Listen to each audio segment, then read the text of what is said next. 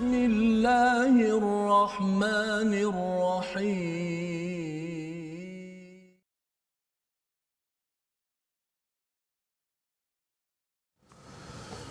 يهدي به الله من اتبع رضوانه سبل السلام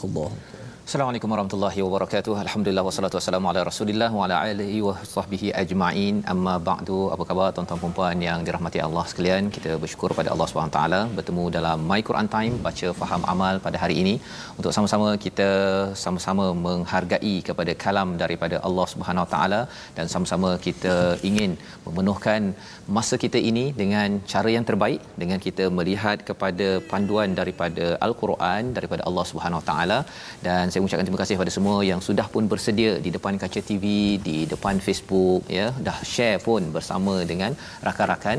Dan pada hari ini uh, PKPB yang pertama Ustaz Termizi, hmm. apa khabar hari ini? InsyaAllah baik Alhamdulillah. PKPB bagi uh, kebanyakan negeri kecuali tiga negeri saja Ustaz Ya, ya, Pahang, Kelantan dan Perlis ya. Yang kita harapkan pada hari ini uh, kita menggunakan masa yang ada ini kita Betul. mengambil peluang untuk muhasabah bagi tuan-tuan yang mungkin berada di rumah mungkin work from home.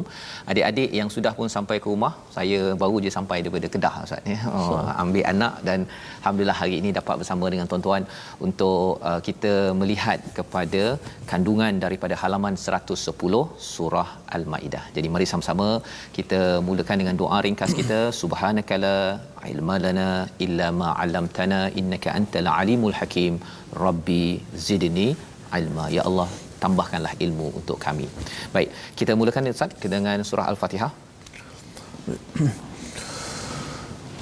أعوذ بالله من الشيطان الرجيم بسم الله الرحمن الرحيم الحمد لله رب العالمين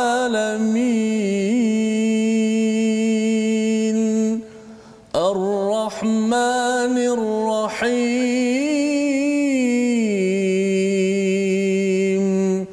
مالك يوم الدين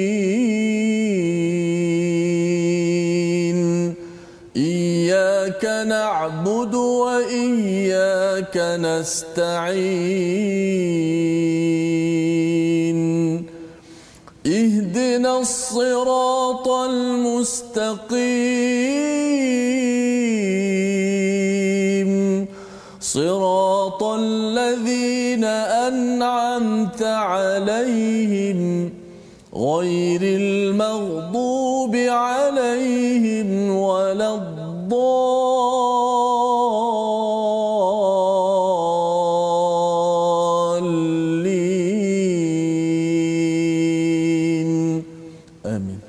Amin amin ya rabbal alamin. Alhamdulillah kita memanjatkan kesyukuran pada Allah Subhanahu taala dapat kita membaca Al-Fatihah pada hari ini ya. Uh, walaupun mungkin bagi tuan-tuan kita semua uh, banyak kali membaca Fatihah tetapi membaca Fatihah ini satu sudah pastinya kita mendapat hasanah kebaikan pahala daripada Allah Subhanahu Wa Taala.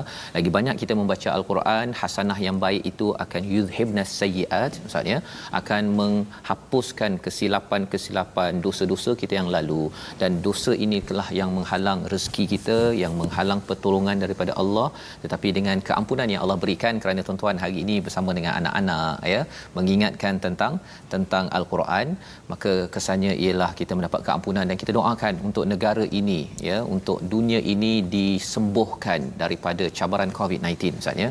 Alhamdulillah semalam dah turun ya tetapi uh, beberapa hari lepas sampai seribu lebih kes ya ini uh, amat mencemaskan ya. Kita berdoakan untuk semua negeri ya terutama di Sabah yang paling tinggi kesnya agar sahabat-sahabat kita di sana diberikan kesembuhan dan uh, bantuan-bantuan ya bagi tuan-tuan yang mungkin ada inisiatif uh, infak nak wakafkan apa sebagainya uh, ambillah ruang cari kawan-kawan yang nak menghantar bantuan pasal ada yang makanan tak sampai ya ataupun dengan dengan lockdown itu dengan betul. duduk kat rumah Ustaz ya bekerja yang di di Kuala Lumpur di Shah Alam pun ya saya dapat betul, betul. Uh, WhatsApp semalam hmm.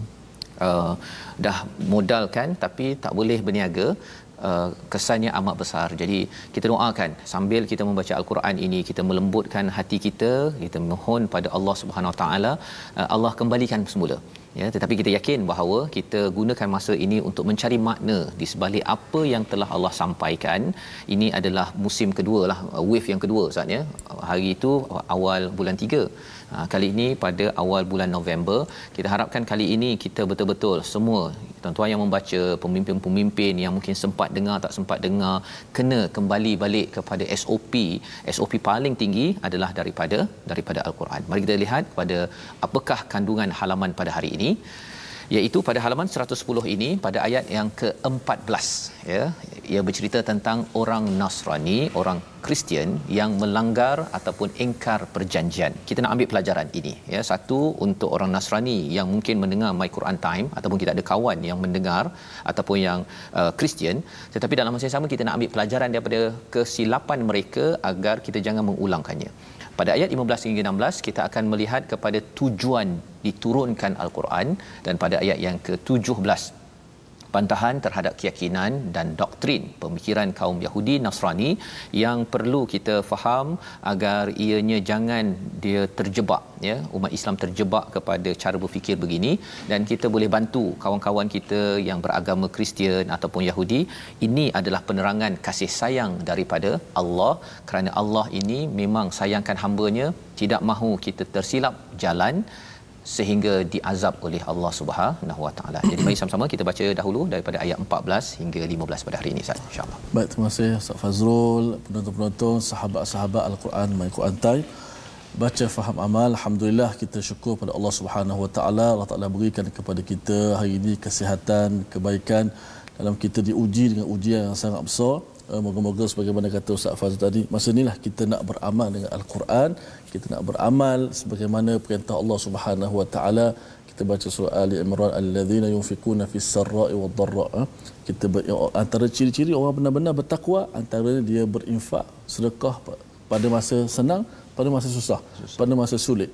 Uh, dia bukan ada mungkin ada setengah orang pada masa sulit dia ambil ambil kesempatan untuk menyimpan betul-betul harta dia. Takut nak sedekah kepada orang tak tak, tak sampai bekalan makanan nanti harta dia habis. Dia takut macam tu. Sebenarnya orang betul-betul bertakwa ketika inilah. Ketika musibah susah. Kita ada rezeki kita tetap nafkah seperti mana biasa. Mudah-mudahan kita mendapat ciri-ciri tersebut insya-Allah. Baik kita sambung bacaan kita hari ini. Sambungan daripada muka surat yang ke semalam 109 hari ini muka surat 110 ayat 14 dan ke-15 أعوذ بالله من الشيطان الرجيم ومن الذين قالوا إنا نصارى أخذنا ميثاقهم أخذنا ميثاقهم فنسوا حظا مما ذكروا به فأغرينا بينهم العداوة والبغضاء إلى يوم القيامة وسوف ينبئهم الله بما كانوا يصنعون. يا أهل الكتاب قد جاءكم رسولنا يبين لكم يبين لكم كثيرا من تخفون من الكتاب ويعفو عن كثير. قد جاءكم من الله نور وكتاب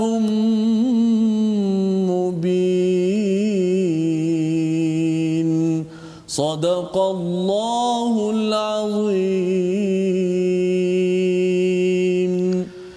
Al-Azim dua ayat daripada ayat 14 hingga 15 yang kita baca tadi. Terima kasih Ustaz Temizi ya bersama dengan tuan-tuan yang membaca dan mungkin nanti kalau ada masa kita ulang balik Ustaz ya untuk ya. kita uh, baca betulkan bacaan dan uh, bila kita baca kemudian kita tadabbur kemudian kita baca balik semula ia memberi kesan yang betul, lebih betul. ya lebih kepada kita. Baik. Jadi pada ayat 14 ini apakah maksudnya dan di antara orang-orang yang mengatakan kami ini orang Nasrani inna nasara akhadna mithaqahum kami telah mengambil perjanjian mereka tetapi mereka sengaja melupakan sebahagian peringatan yang telah diperingatkan kepada mereka maka kami timbulkan permusuhan dan kebencian di antara mereka hingga hari kiamat dan kelak akan mem, uh, Allah akan memberitakan kepada mereka apa yang telah mereka lakukan. Ha, jadi ini adalah sambungan kepada minggu lepas kita pada hari Jumaat bincang tentang uh, kumpulan uh, Yahudi ya.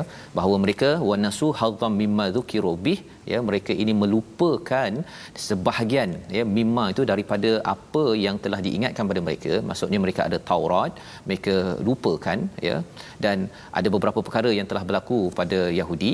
Kali ini kita berbincang tentang Nasrani. Sekali lagi kena ingatkan tuan-tuan ya bahawa surah Maidah ini turun selepas Nabi dah sampai ke Mekah semula maksudnya kemenangan. Jadi bila menang masih lagi seruan dakwah perlu dilakukan. Ya perlu mengajak seramai mungkin orang kepada apa? Kepada Islam kerana ia tanda kita nak mengajak pada Allah selamat di dunia apatah lagi sampai di di akhirat. Jadi Allah menjelaskan tentang uh, dua agama samawi yang telah di uh, diubah iaitu Yahudi dan juga Nasrani. Dalam ayat ini Allah menyatakan wa minal ladzina qalu inna nasara ya kami ini uh, Nasrani Kristian akhadna mitsaqahum ya mereka dah diambil perjanjian tapi fanasu hazzam mimma zukiru bih mereka melupakan sebahagian daripada daripada ajaran yang ada dalam Bible ya kalau istilah sekarang ataupun Injil ustaz ya. Mm-hmm. maksudnya mereka tak ambil keseluruhan. Apa pelajaran untuk kita? Satu untuk orang Nasrani kita tahu bahawa mereka ini tidak ambil 100% tapi pelajaran untuk kita kita pun jangan jadi seperti orang Kristian. Maksudnya kita ambil mana yang nak diambil malah lebih daripada itu peranan orang-orang ahbar ataupun pendeta-pendeta dalam Kristian ini uh, yang mereka ini menukar-nukarkan isinya. Kita tidak mahu jadi begitu Quran kita tidak mampu tukar pasal Allah jaga ustaz ya. Buat macam mana nak tukar pun adalah orang yang hafaz Quran akan tegur tegur tegur tegur. Silap satu baris pun kena tegur imam walaupun imam tu mungkin daripada Mekah Madinah pun. Kalau kena tegur jangan main-main kan? Jangan main-main. Itu baru satu baris. Tetapi mungkin baris tak dapat diubah tetapi isinya itu ketika disampaikan ataupun uh, kita akan melewati pada ayat uh, berkaitan dengan apakah yang pernah berlaku di kalangan orang-orang yang berpengetahuan tentang kitab mereka ini uh, buat-buat lupa. Ya mereka uh, menggunakan ideologi-ideologi lain untuk menyelesaikan satu masalah padahal ada di dalam dalam uh, kitab itu jawapan. Maka kesannya apa?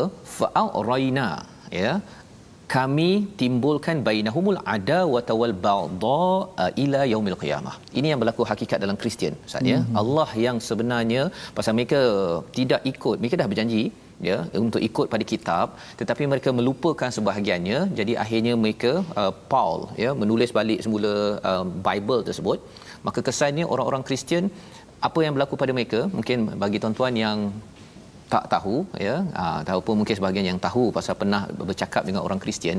Orang Kristian menghadapi cabaran masalah apa? Adawah wal baghdha. Apa maksud adawah? Permusuhan. Baghdha kebencian. Ha, dia daripada awal dahulu ya. Kalau kita tengok dalam sejarahnya uh, gereja Malkaniyah dia lawan kepada gereja Yakubiyah lawan gereja Nestoriah. Ha, ini mungkin hmm. saya pun baru tahu saatnya Hamka yang cakaplah dalam tafsirnya.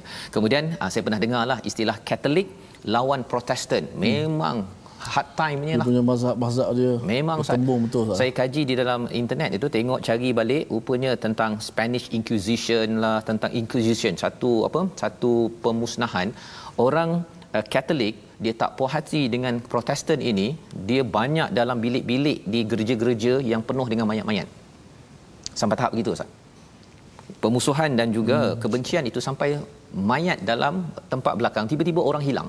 Tiba-tiba orang hilang rupanya dibunuh pasal apa? Oh, kamu ini Protestan, kamu protes kepada Katolik. Maka padahal sebenarnya Protestan mem, uh, memprotes kepada Katolik mengapa? Pasal Katolik buat guna macam-macam. Dia membuat dia punya bidaah dalam agama. Itu sebabnya dalam agama kita kita kena jaga-jaga ustaz kan. Betul, betul. Apakah yang dibuat? Mereka uh, masukkan uh, contohnya nak bertaubat kena bayar kepada kepada dia punya ketua je lah ataupun hmm, macam ulama dia ya. kan bertaubat bayar barulah dapat di uh, diampunkan. Ampun dosa. Ha, kan? Jadi perkara-perkara ini kita kena jaga-jaga. Maksudnya ialah apa? Pasal itu menyebabkan Protestan wujud ya dia protes kepada kepada Katolik dan Katolik tak puas hati maka dia bunuh dan inquisition itu berlaku di Europe di Eropah dan orang mengambil keputusan akhirnya meninggalkan agama ya. Dia meninggalkan agama itu yang menyebabkan Europe maju Eropah maju. Tetapi dengan agama dia menyebabkan makin jatuh. Jangan soal jangan tanya jangan tanya kepada ustaz. Pada waktu itulah dalam agama dalam agama Kristian. Maka wasaufa yunabbi'uhumullahu bima kanu yasnaun. Ya Allah cakap apa? Kelak Allah akan memberitakan pada mereka apa yang telah mereka lakukan. Allah akan bongkar. Ya yasnaun ini maksudnya sanaa dia ada kaitan dengan macam kilang ustaz ya? Engineering. Maksudnya dia bukan dibuat macam sekadar begitu-begitu saja uh, dia dengan satu sistem yang kemas untuk membuatkan kerosakan itu. Sampaikan mereka buat mesin untuk memastikan uh, ada mesin okey berdiri atas tu kemudian mesin tu dan pum terus mati. Orang-orang yang perlu dibunuh kerana digelar sebagai uh, murtad Ha, murtad. Maksudnya dia keluar daripada uh, apa? Daripada Katolik keluar masuk Protestan tu dikira murtad. Ha, jadi sesama mereka ni bergaduh uh, dan kalau kita tengok di uh, Utah di uh, di di Amerika dia ada pula satu kumpulan uh, namanya di, uh, diketuai oleh Adam Smith. Dia mengakui pula jadi nabi. Ha, yang ini dia punya fahaman dia macam dekat sikit dengan Islam ya tetapi masih lagi dalam Kristian. Jadi Katolik tak puas hati dengan Mormon, Mormon tak puas hati pula dengan dengan ini dan perkara ini bukan sekadar tak puas hati biasa-biasa Ustaz ya. Dia puas tak puas hati itu sampai berbunuhan. Allah. Ya, pasal apa? Pasal Allah dah cakap tadi fa'araina, a'ra ini maksudnya seperti uh, apa? Ada anjing, anjing buruan tu bila kita lepaskan saja maka dia akan kejar. Maka Allah melepaskan uh, adawah wal ba'da ini kepada orang Kristian. Ha, ini yang berlaku sepanjang sejarah. Sepanjang sejarah selepas Nabi Isa. Pasal eh, Nasr, Nasrani ini bukan hasil daripada Nabi Isa. Ini adalah orang pengikutnya yang menghasilkan fahaman itu. Ini adalah apa yang ber, berlaku. Pada ayat yang ke-15, kita tengok lagi. Ya ahlal kitab. Wahai ahlal kitab. Siapa ahli kitab? Yahudi dan Nasrani. Ya, setiap kali kita jumpa ahli kitab itu maksudnya orang Yahudi dan Nasrani qad ja'akum rasuluna. Telah datang kepada kamu rasul kami ya utusan kami iaitu Nabi Muhammad sallallahu alaihi wasallam yubayyinu lakum kathiran mimma kuntum tufuna minal kitab. Ha, ini cerita tentang apa yang berlaku kepada Yahudi Nasrani ini. Iaitu Nabi datang Nabi Muhammad datang untuk menjelaskan banyak daripada perkara yang mereka sembunyikan daripada kitab mereka apa yang mereka sembunyikan kalau ada salah satu tokohnya Ibnu Sur Saria ya macam ulama dalam Yahudi ini ketika dia menidah dia kalau dia nak tanya pasal hukum zina contohnya dia tutup-tutupkan. Pasal apa? Pasal kalau dia jawab penuh kalau orang atas yang jerung-jerung buat hal nanti kalau dia beritahu kebenaran nanti dia kena jadi dia tutup agar agar dia dapat dapat beritahu oh sebenarnya tak payah uh, direjam tidak perlu dibuat ikut hukuman yang yang sebenarnya. Jadi itu yang ditegur oleh Abdullah bin Salam kata kamu sebenarnya telah me, me, menyembunyikan peraturan kebenaran dan lepas itu apa wayafu an kathir. Ha, ini perkara yang kita kena belajar betul-betul iaitu ulama-ulama ataupun apa yang berlaku di dalam agama Kristian dan Yahudi ini pasal orang-orang yang faham ustaz ya wa ya'fu an kathir. Hmm. Ya wa ya'fu ni bukan maksudnya memaafkan, dia membiarkan. Kan kalau kita maafkan kita biarkan kan tak apalah orang nak buat silap kan. Ini bila ajaran dalam kitab itu tidak diamalkan, dia biarkan saja. Pelajaran untuk kita apa? Bagi tuan-tuan, kalau kita dah tahu sesuatu, rasa tak kena, kita kena buat sesuatu. Dan kalau kita ada kuasa, guna kuasa, tak tahu guna mulut kita, tak mampu dengan hati, tapi jangan kata tak apalah. Ya, tak apalah kalau dia tak nak ikut SOP tak apalah kan. Yang penting uh, uh, dia terus memimpin contohnya. Tak setuju kita cakap tak setuju ya pasal apa? Pasal dia merosakkan masyarakat kan merosakkan masyarakat kita dah okey ya dah hampir selamat tapi tiba-tiba naik balik semula kes pasal apa pasal ada orang-orang yang buat masalah tapi sebahagian orang kata tak apalah tidak boleh tak apa. Pasal itu adalah kerosakan pada zaman dahulu dan kita tidak mahu ia berlaku dalam masyarakat Islam. Terutama kita tuan-tuan sekalian membaca membaca al-Quran. Kita sama-sama kita doakan. Qarja aku minallahi nurun wa kitabun mubin. Telah datang daripada Allah apa nur iaitu Nabi Muhammad itu salah satu uh, dia punya penerangannya ataupun cahaya kebenaran daripada Nabi Muhammad pasal uh, bagi sahabat ustaz ya sahabat dia tak mengasingkan di antara Quran dan juga sunnah Nabi Nah, Quran ni satu buku, sunnah Nabi satu buku. Pasal Quran ini dia dikumpulkan selepas Nabi, ya. Maksudnya tulis ada tapi dikumpulkan kemudian. Apakah yang Nabi nampak? Nabi nampak ialah uh, ataupun sahabat nampak pada Nabi apa yang Nabi sebutkan perkataan ayat al-Quran itu. Dan uh, kalau bukan ayat Quran adalah perkataan Nabi. Dan apa yang Nabi buat apa yang selain daripada ayat Quran itu itu dah sunnah Nabi. Maksudnya jadi ceritanya ialah apa yang daripada Nabi itu adalah cahaya untuk hidup untuk hidup seharian. Wa kitabim mubin dan kitab al-Quran itu adalah kitab peraturan yang jelas nyata. Jadi Allah ingatkan di sini disebabkan apa? Kita sudah ada rasul nur kita sudah ada kitab yang uh, mubin. Jangan buat perangai macam orang dahulu. Ha, sembunyi-sembunyikan ataupun biarkan tak apalah. Anak saya tak nak baca Quran tak apa. Ha, kan? Ataupun uh, jiran saya ke kawasan saya pemimpin saya tak nak ikut pun nak buat macam mana? Perasaan itu fenomena itu merosakkan orang sehingga jadi satu agama namanya Yahudi dan Nasrani dan kita tidak mahulah dalam agama Islam. Kita tak adalah buat agama baru Ustaz ya. Hmm. tapi dalam agama Islam ni nampak macam lemah disebabkan apa? Dah baca Quran dah baca Quran. Solat dah solat infak dah infak. Tapi mengapa Islam masih lemah lagi? Rupa-rupanya meaning makna di sebalik Quran isinya itu tidak dihidupkan ataupun solat itu sistem-sistem di sebalik solat itu tidak dihidupkan integriti tentang menjaga keluarga apa sebagainya. Dan juga infak untuk membantu itu nilai itu tidak dihidupkan dan itulah perkara yang kita belajar yang kita harapkan kita ambil pelajaran bagi tuan-tuan sekalian membawa pada perkataan, kita pada hari ini sama-sama kita saksikan. Iaitu perkataannya nasia ya lupa ataupun tidak ingat ber, 45 kali ber, uh, disebut di dalam al-Quran mengingatkan kita pada ayat 14 jangan sampai kita lupa ya ataupun buat-buat lupa kepada ajaran yang ada dalam al-Quran kita perlu ingat ya betul-betul apa yang ada ambil pelajaran. Ya pasal kadang-kadang ada orang baca Quran tapi dia buat-buat lupa pelajaran ustaz ya? Hmm. kita kena ambil kita ingatkan letak dekat Facebook. Tuan-tuan share sekarang. Ada kawan yang terlupa. Contohnya moga-moga dengan ini kita membina balik semula sistem berasaskan ketauhidan kepada Allah Subhanahu taala. Jadi dengan Quran kita membawa nilai bina jadi sistem. Dengan solat kita ada nilai kita faham isinya inna solati wa nusuki wa mahyaya wa mamati. Kita bina sistem. Pastikan nusuk ataupun kehidupan saya SOP-nya adalah lillah dan juga kalau kata kita infak infak itu adalah bukan sekadar kita derma macam tu singgit-singgit saja itu alhamdulillah. Tapi kita derma itu kerana kita doa sistem yang kembali kepada Allah dapat terbina. Jadi itu satu perjuangan yang kita doakan tuan-tuan. Dapat daripada ayat 14 15 kita berehat sebentar. Kita sambung kembali my Quran time. Baca faham aman insyaallah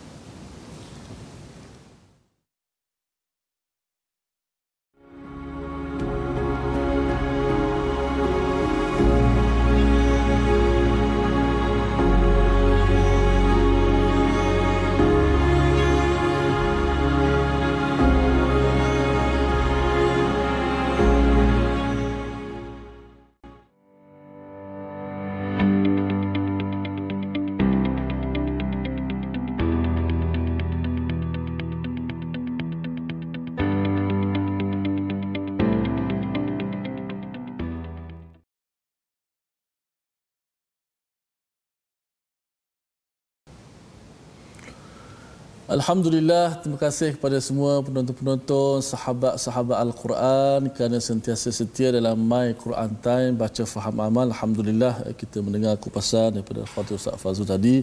Moga-moga kita tidak menjadi lemah eh, dalam kehidupan kita beragama ini. Kita sistemkan Al-Quran dalam panduan kehidupan kita dan uh, kita dalam keadaan diuji ini. Bila Ustaz sebut pasal berdekah solat, beribadat, ada sebahagian daripada kita ini tidak boleh menunaikan solat Jumaat ya, kerana betul. faktor arahan daripada pemerintah seperti di Selangor hanya enam orang saja diberikan solat Jumaat. So ramai uh, anak-anak muda hari ini uh, tidak solat Jumaat. Dah lama tak solat Jumaat. So kita tak, tak nak jadi sikap itu dah jadi terbiasa sehingga mereka rasa hmm, tak ada apalah tak solat Jumaat, solat Zuhur pun boleh. Akhir, akhirnya mereka menjadi lemah. Eh, kita harap kita tetap menanamkan uh, kekuatan dalam umat Islam walaupun dikala kita tak boleh pergi ke masjid untuk membina kekuatan kita di sana tapi kita tetap uh, berada di rumah dengan sentiasa beramal dengan apa yang Allah Subhanahu Wa Taala dan Nabi kita perintahkan kepada kita insya-Allah. Baiklah kita nak ajak sahabat-sahabat Al-Quran untuk uh, untuk uh, kita sama-sama belajar ilmu tajwid pada hari ini. Uh, seperti biasa kita akan belajar berkenaan dengan sifat huruf itulah satu sifat daripada uh, sifat uh, lazimah iaitu uh, masih lagi sifat berlawanan. Kita berada di hujung sifat berlawanan. Antaranya kita sifat yang akan kita belajar hari ini sifat infitah. Lawan kepada infitah kita dah belajar sebelum ni itba. Itba adalah huruf yang apa uh, uh, tertutup antara ruang lidah ke langit-langit. Suaranya terperangkap di situ.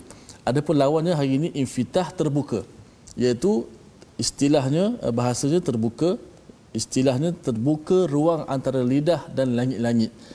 Itu sifat infitah. Hurufnya ada berapa? Ah, ada ada 20 berapa tu? Uh, kalau sifat sebelum ni sifat uh, sifat itba ada empat huruf maka 27 kalau kita tolak kepada empat tinggal berapa? Kita punya baki daripada huruf 20 25 25 tambah 4 29 maka 25 selain daripada huruf itba ada empat iaitu sad dad ta za itu huruf itba. Hari ini huruf infitah. Hurufnya ialah selain daripada huruf sad dad ta za eh, sebagaimana kita bariskan di bawah ada 25 huruf eh, baki daripada huruf-huruf uh, itba. Yang mana bila kita sebut huruf ini terbuka ruang lidah kita ke, uh, uh, antara lidah ke langit. Contoh kita ambil huruf uh, hamzah a. Huruf mim ma. Ha, kita lihat slide kita yang kedua. Untuk kita lebih jelas untuk kita ambil contoh uh, ayat 14 ayat pada, pada ayat 14 contoh wa minal ladzina qalu. Uh, kesemua huruf-huruf dalam ayat ke-14 ini adalah huruf infitah tidak ada pun satu huruf itba. Huruf itba ada berapa? Ada empat. Sad ta ta za uh, selain daripada itu adalah huruf infitah. Maksudnya kita tak boleh sebut uh, macam uh, kita nak sebut huruf ba umpamanya. Ba uh, wa barran biwalida. Tak boleh.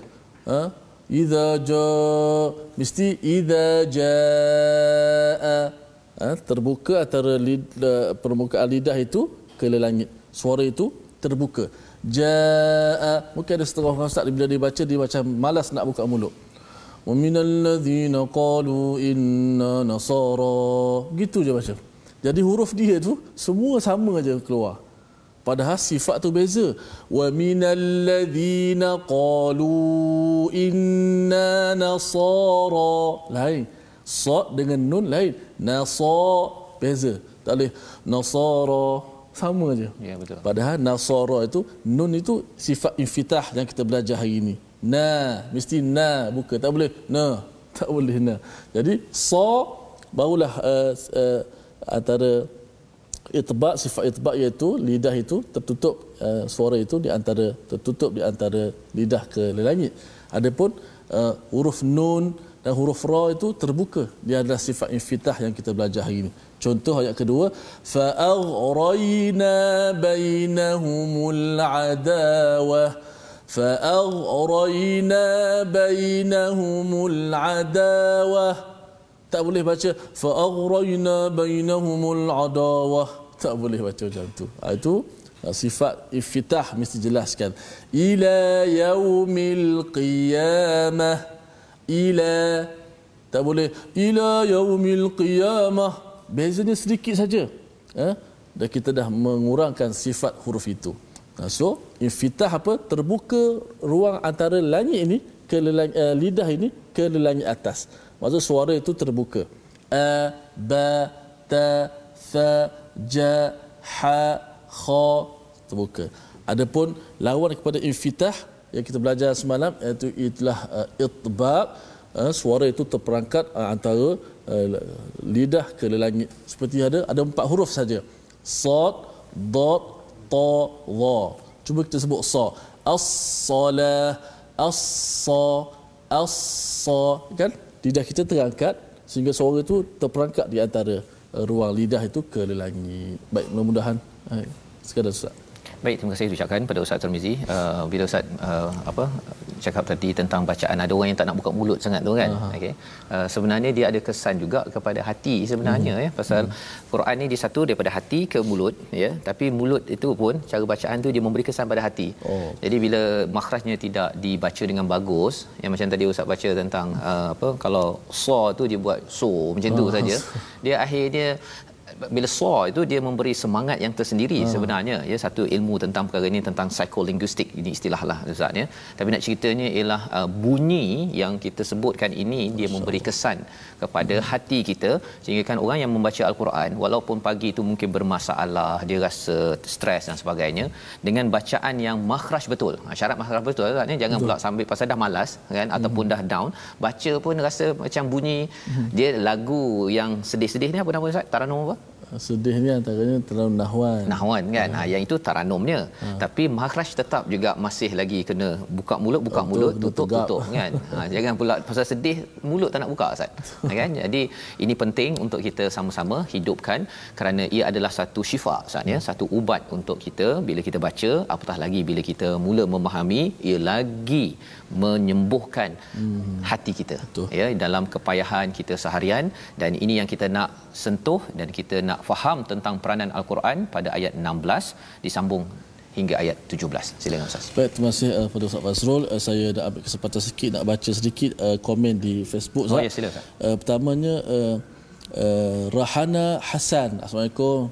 Alhamdulillah masih dapat bersama mengikuti dari Aras 7 Kenangan uh, 12 Hospital Temeloh. Hmm. Tunggu anak sakit mohon sahabat-sahabat doakan saya lihat ramai sahabat-sahabat mendoakan semoga diberi kesembuhan segera uh, oleh Allah Subhanahu wa taala. Yang kedua Nur uh, Syarani Mansur Quran hiburan hati yang gundak gulana.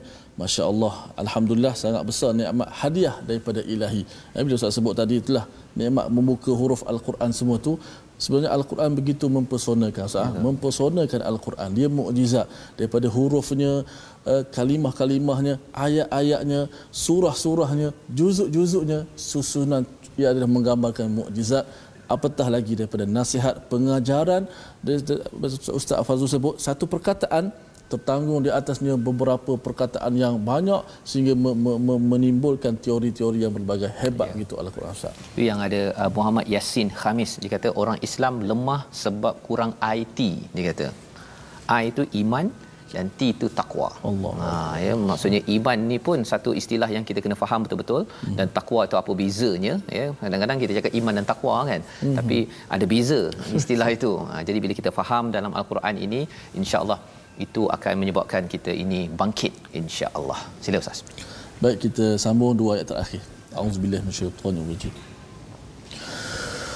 Yahdi bihillahu man اتبع رضوانه سبل السلام ويخرجهم من الظلمات ويخرجهم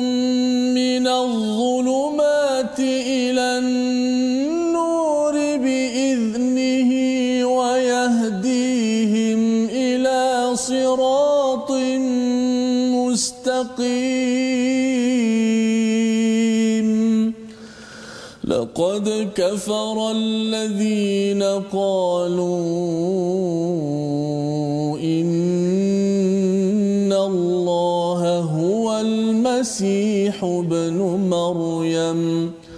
قل فمن يملك من الله شيئا إن أراد يهلك المسيح ابن مريم. إن أراد أن يهلك المسيح ابن مريم وأمه ومن في الأرض جميعا. ولله ملك السماوات والأرض. يخلق ما يشاء.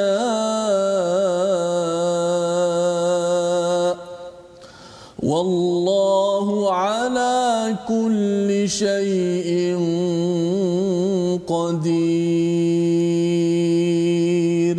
صدق الله العظيم.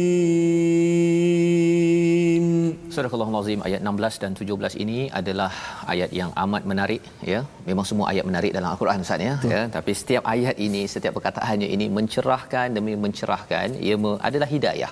Ya, hidayah. Dan kali ini memang Allah bercerita tentang hidayah. Ya, Allah menyatakan selepas ayat 15 tadi di hujung itu Allah datangkan nur ya cahaya kehidupan dalam sunnah Nabi ya. Kalau satu terjemahannya Nabi Muhammad, satu lagi ialah uh, Al-Quran ni. Uh, juga adalah nur ya. Jadi bila gabung Quran campur nabi itu maksudnya ialah uh, nabi itu adalah Quran berjalan ya. Jadi itu adalah cahaya wa kitabim mubin kitab yang yang jelas. Allah menyatakan apakah fungsi al-Quran ini? Yahdi bihillah ya. Allah memberi petunjuk dengannya. Dengan apa? Dengan al-Quran. Manittaba'a ridwanah siapa yang mengikut kepada keredaannya jadi dengan al-Quran ini sebenarnya kita mendapat hidayah dan kita dah berbincang bahawa setiap kali kita membaca Fatihah itu kita mohon hidayah jalan yang lurus. Ada di sini Allah cakap. Tapi kita akan tengok tiga fasa. Tiga fasa bagaimana kehidupan kita yang kita nak lihat di sini. Iaitu bila kita ikut untuk mendapatkan keredaan Allah ya yang pertama kita akan dapat subulas salam jalan kedamaian Ha, ataupun jalan keselamatan. Itu yang berlaku. Bila kita makin membaca al-Quran tuan-tuan, Allah ceritakan dekat sini pasal uh, mungkin bagi orang-orang uh, Nasrani, uh, Kristian ataupun orang Yahudi dikata Allah ini uh, uh, kitab baru. Uh, kami nak Bible ataupun kami nak Injil. Kami nak Taurat. Tapi sebenarnya bila Allah bagikan al-Quran itu sekali dengan Nabi Muhammad sallallahu alaihi wasallam kalau terima ia yang pertama membawa kepada jalan kedamaian bukan jalan permusuhan ustaz ya. Ha, tadi yang Kristian tadi yang ada adawah wal baghdha tadi. Hmm. Ya, itu pasti berlaku. Ya malah sebenarnya kalau katakan ahli keluarga ya Kristian kalau seorang uh, Protestan seorang lagi adalah Katolik dua boleh bergaduh. Ya tetapi kalau orang yang beramal dengan Islam Islam satu je lah tak ada Islam uh, ada nama-nama lain macam dalam agama Kristian uh, dia akan mendamaikan ya jadi di sini yang pertamanya subulas salam yang kedua dengan al-Quran itu wa yukhrijuhum minadh-dhulumati ila nur biiznihi itu mengeluarkan daripada kegelapan-kegelapan kepada nur. Apa maksud kegelapan? Cara berfikir tak betul, ya khurafat. Ada orang yang uh, mesej saya ustaznya dia hmm. rasa uh, apa dia uh, minat kepada apa? Uh, dream catcher ha kan? Yang yang dia gantung dekat uh, kereta tu. Dia kata dia bukan kerana khurafat tahyul. Ya dia sekadar tengok cantik saja. Memang memanglah kalau tak ada niat untuk khurafat okey kan? Tetapi cabarannya ialah nanti suatu hari orang cakap ini apa mak? Contohnya kan? Oh ini namanya kalau dia bagi nama lain okey lagi. Kalau dia cakap dream catcher contohnya mengapa kena nama dream catcher? Oh pasal kalau kita ada apa-apa yang kita inginkan nanti dia akan ditangkap ha oleh dream catcher. Itu khurafat-khurafat yang berlaku Ustaz itu belum lagi yang gantung apa patung dekat belakang lori kan? Agar nanti di apa dijaga oleh makhluk lah macam-macam. So. ya perkara ini bagi tuan-tuan mungkin rasa pelik tetapi bagi sebahagian orang dia letakkan tali dia letakkan dekat perutnya apa sebagainya pasal nak jadi uh, apa kebal kerana nak melawan musuh uh, perjuangan Islam. Ada perjuangan Islam tapi dia tambah dengan khurafat. Ini akan dikeluarkan oleh al-Quran lagi kita membaca al-Quran baru kita lagi rasa bahawa ini tak betul ya kalau kita baca Quran dan sunnah dan ketiga ialah wayahdihim ila siratim mustaqim dengan Quran ini Allah beri hidayah ke jalan siratim mustaqim Ha, jadi kita ada dua istilah kat sini. Tadi bercakap tentang subulas salam, satu lagi adalah siratim mustaqim. Dua-dua jalan maksudnya. Subul pun jalan, sirat pun jalan. Tetapi subul ini daripada mufrad singularnya adalah sabil, dia adalah uh, jalan-jalan kecil di atas jalan yang besar. Itu satu pendapat. Satu lagi ialah uh, jalan-jalan yang ada ni semuanya nak membawa kepada satu jalan yang yang lurus. Ceritanya apa?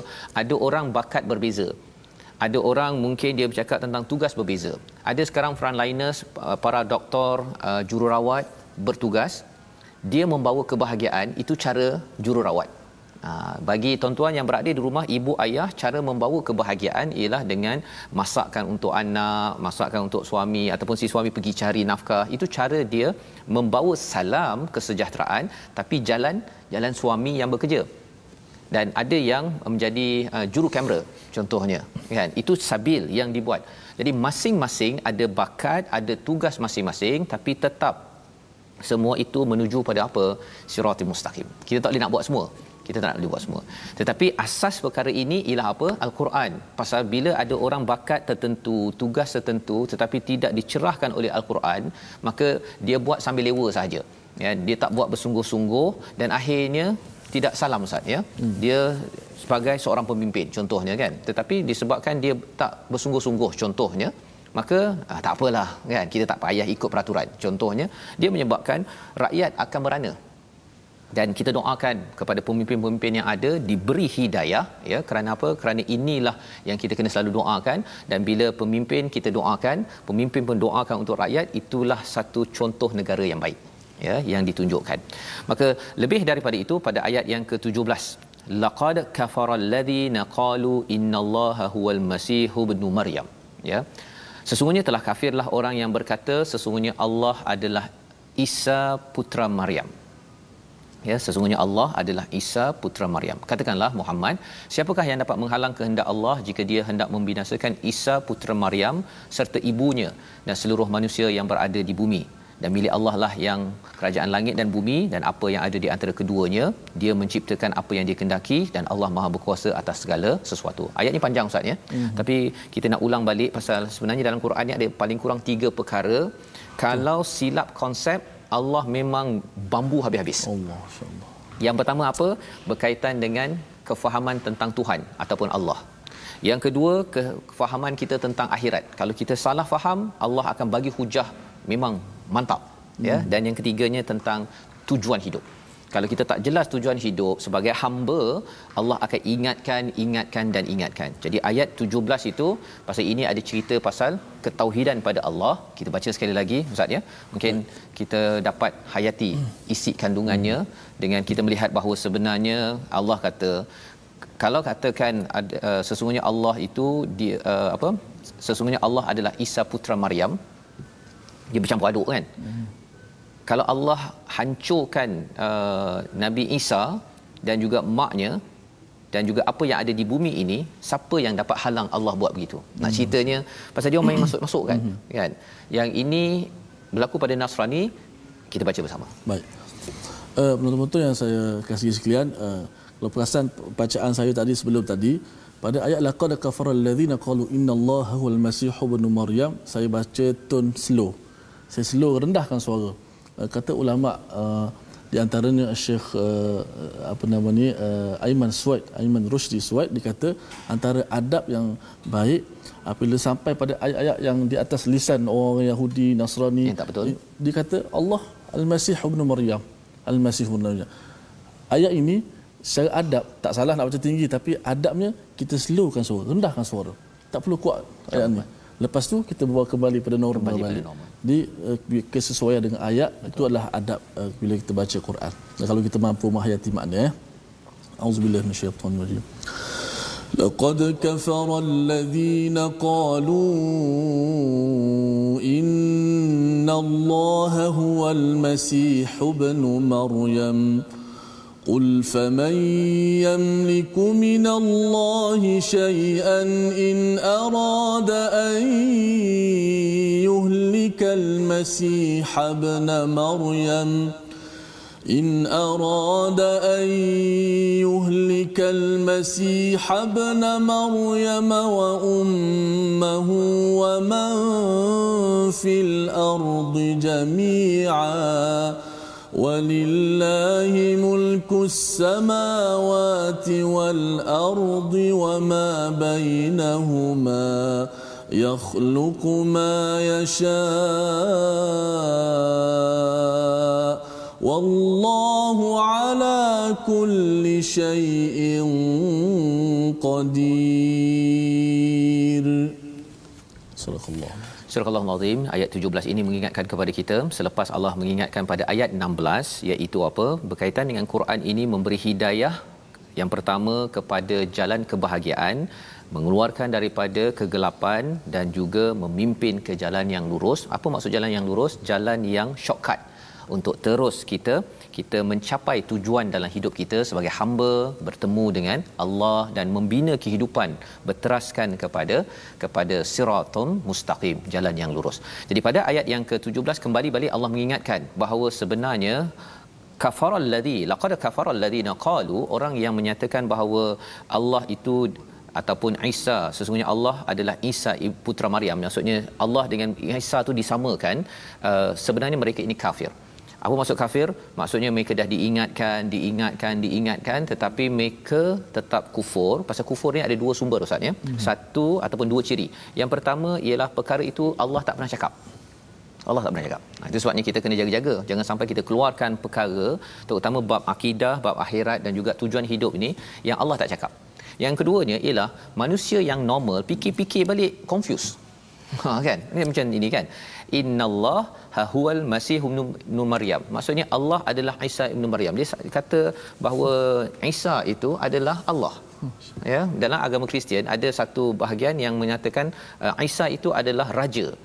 Raja segala raja. Ha, kan? Jadi akhirnya raja segala raja adalah Allah. Ha, jadi kesimpulan yang yang pelik ya yang kita boleh saksikan dalam senario di atas skrin tuan-tuan. Mari sama-sama kita perhatikan iaitu senario berkaitan dengan ah, tentang kalau di bahagian kanan bawah itu Allah sama dengan God ha kan? Ataupun sebagai Tuhan ah, Isa sebagai utusan. Jadi Isa tidak sama dengan Tuhan. Itu dia punya point.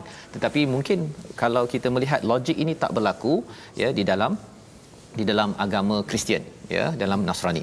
Jadi perkara itu logik-logik yang silap ini yang kita tidak mahu masuk sebabnya Allah memberikan hujah kalau Allah hapuskan Allah uh, ranapkan Isa ya kemudian ibunya dan juga seluruh bumi ini sebenarnya uh, tidak ada siapa yang boleh boleh menyelamatkannya ya yang mencipta segalanya Allah cakap yakhluqu ma yasha di hujung itu adalah Allah Subhanahu Wa Taala. Jadi ini peringatan kepada kita untuk sama-sama hmm. kita ingat dan apatah lagi di hujung Allah nyata apa? Wallahu ala kulli syai'in qadir. Allah lah yang Maha berkuasa. Jadi uh, sepatutnya kita esakan hanya pada Allah. Dengan keesaan itu kita akan dipimpin ke jalan yang lurus bukan dengan logik-logik yang silap sebagaimana yang dinyatakan pada pada agama Kristian ataupun Yahudi. Sama-sama kita lihat pada resolusi kita pada hari ini. Yang pertama, jangan lupakan walau sedikit ajaran daripada kitab Al-Quran. Yang kedua, kita berpegang dengan Al-Quran sebagai cahaya yang akan menerangi dan bukan untuk menggelapkan. Dan yang ketiga, jangan berpegang pada pendapat yang salah. Kita doa bersama Ustaz. بسم الله الرحمن الرحيم. إلهنا أنت الشافي إلهنا أنت الكافي. يا من كفانا كل شيء اكفنا شر الأمراض. يا من كفانا كل شيء أعذنا من سيء الأسقام. يا من كفانا يا من كفانا يا من كفانا كل شيء أعذنا من شر كل شيء أنت آخذ بناصيته اللهم إنا نسألك العافية من كل بلاء. والشفاء من كل داء وأن تحفظنا من كل وباء. يا رب العالمين. والحمد لله.